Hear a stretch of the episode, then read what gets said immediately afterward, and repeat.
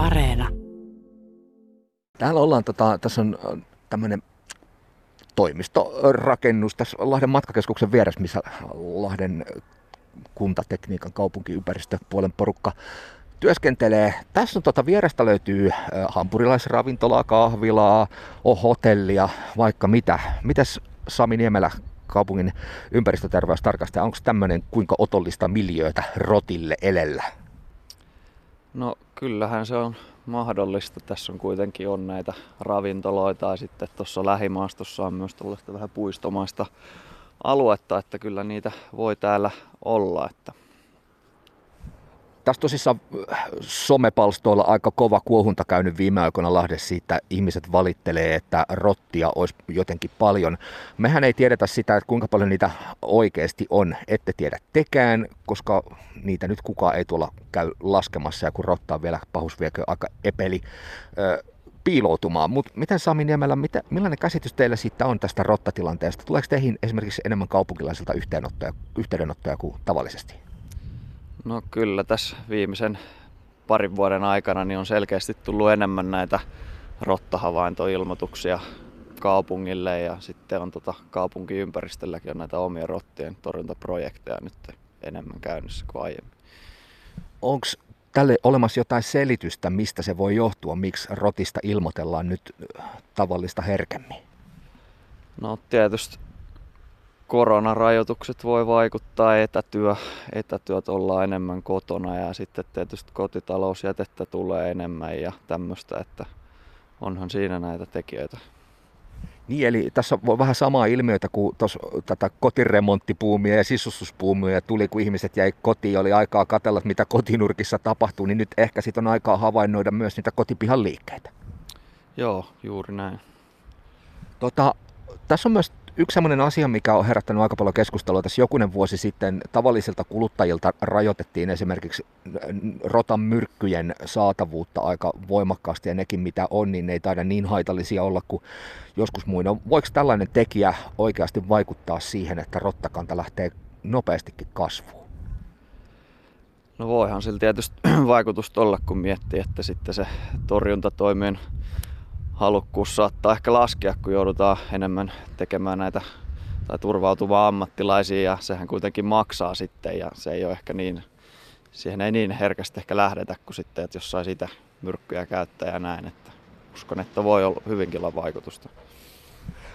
Sami Niemelä, ympäristöterveystarkastaja, kun teihinkin nyt ne yhteydenotot on lisääntyneet rottien tiimoilta, niin miten tämä vastuu nyt menee? Jos minä vaikka omassa omakotitalossani havaitsen, että nyt rotti liikkuu, niin soitanko mä teidät hätiin vai miten tämä vastuu jakautuu? No meiltä voi tietysti ohjeita ja neuvoja kysyä, mutta tota, kiinteistön omistajallehan se vastuu kuuluu, eli omakotitaloalueella niin talon omistaja vastaa tota, tontin tuholaistorjunnasta. Ja sitten taas taloyhtiössähän se on sitten kanssa se kiinteistön omistaja, eli taloyhtiö käytännössä sitten. No, m- miten tämä käytännössä, viittasit siihen, että teillä on näitä ö, rotan torjuntaprojekteja käynnissä. Millainen rulianssi se on? Mitä kaikkea siihen kuuluu? Ihan siis mitä? Louk- loukkuja ja myrkkyä, sitäkö se on?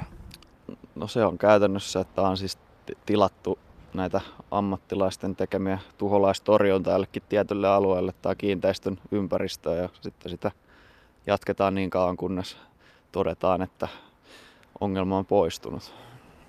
Rotta on melkoisen tehokas kaveri lisääntymään, niin mä voisin kuvitella, että tämä ei ole ihan semmoinen projekti, sit, mikä sormien napsauttamalla tai silmään räpäyttämällä on ohi. Joo, joo kyllä niissä voi ihan vuosia mennä, että, että pit, pit, pitkiä aikoja yleensä ympäristöterveystarkastaja Sami Niemellä, onko tässä sitten jotain eroavaisuuksia rottien esiintymisellä, rottatiheydellä siinä, että ollaanko omakotialueella tai lähiömäisemmässä ympäristössä tai sitten kaupunkien kerrostaloalueella? No tota, tota, tietysti omakotitaloalueella on enemmän näitä kompostoreita ja voi olla ehkä maastotkin vähän suojaisempia kuin tällaisilla kerrostaloalueilla, missä se jätehuolto on hyvin keskitetty ja ja tota, näin, että, että, että kyllä mä sanoisin, että ehkä enemmän näitä ilmoituksia tulee kuitenkin näiltä omakotitaloalueelta. Että. Ja tästäkään ei kuitenkaan vielä pystytä oikeasti tekemään sitä johtopäätöstä, että kuinka paljon niitä rottia on, koska siis kappalemääräisesti niitä on aika vaikea lähteä laskemaan. Tota, mä tiedän itsekin sen, että rotta ja hiiri, ne on me pahuksen pienistä reijistä, siis miten pienestä rööristä rotta saa itsensä vaikka taloon sisälle keploteltua?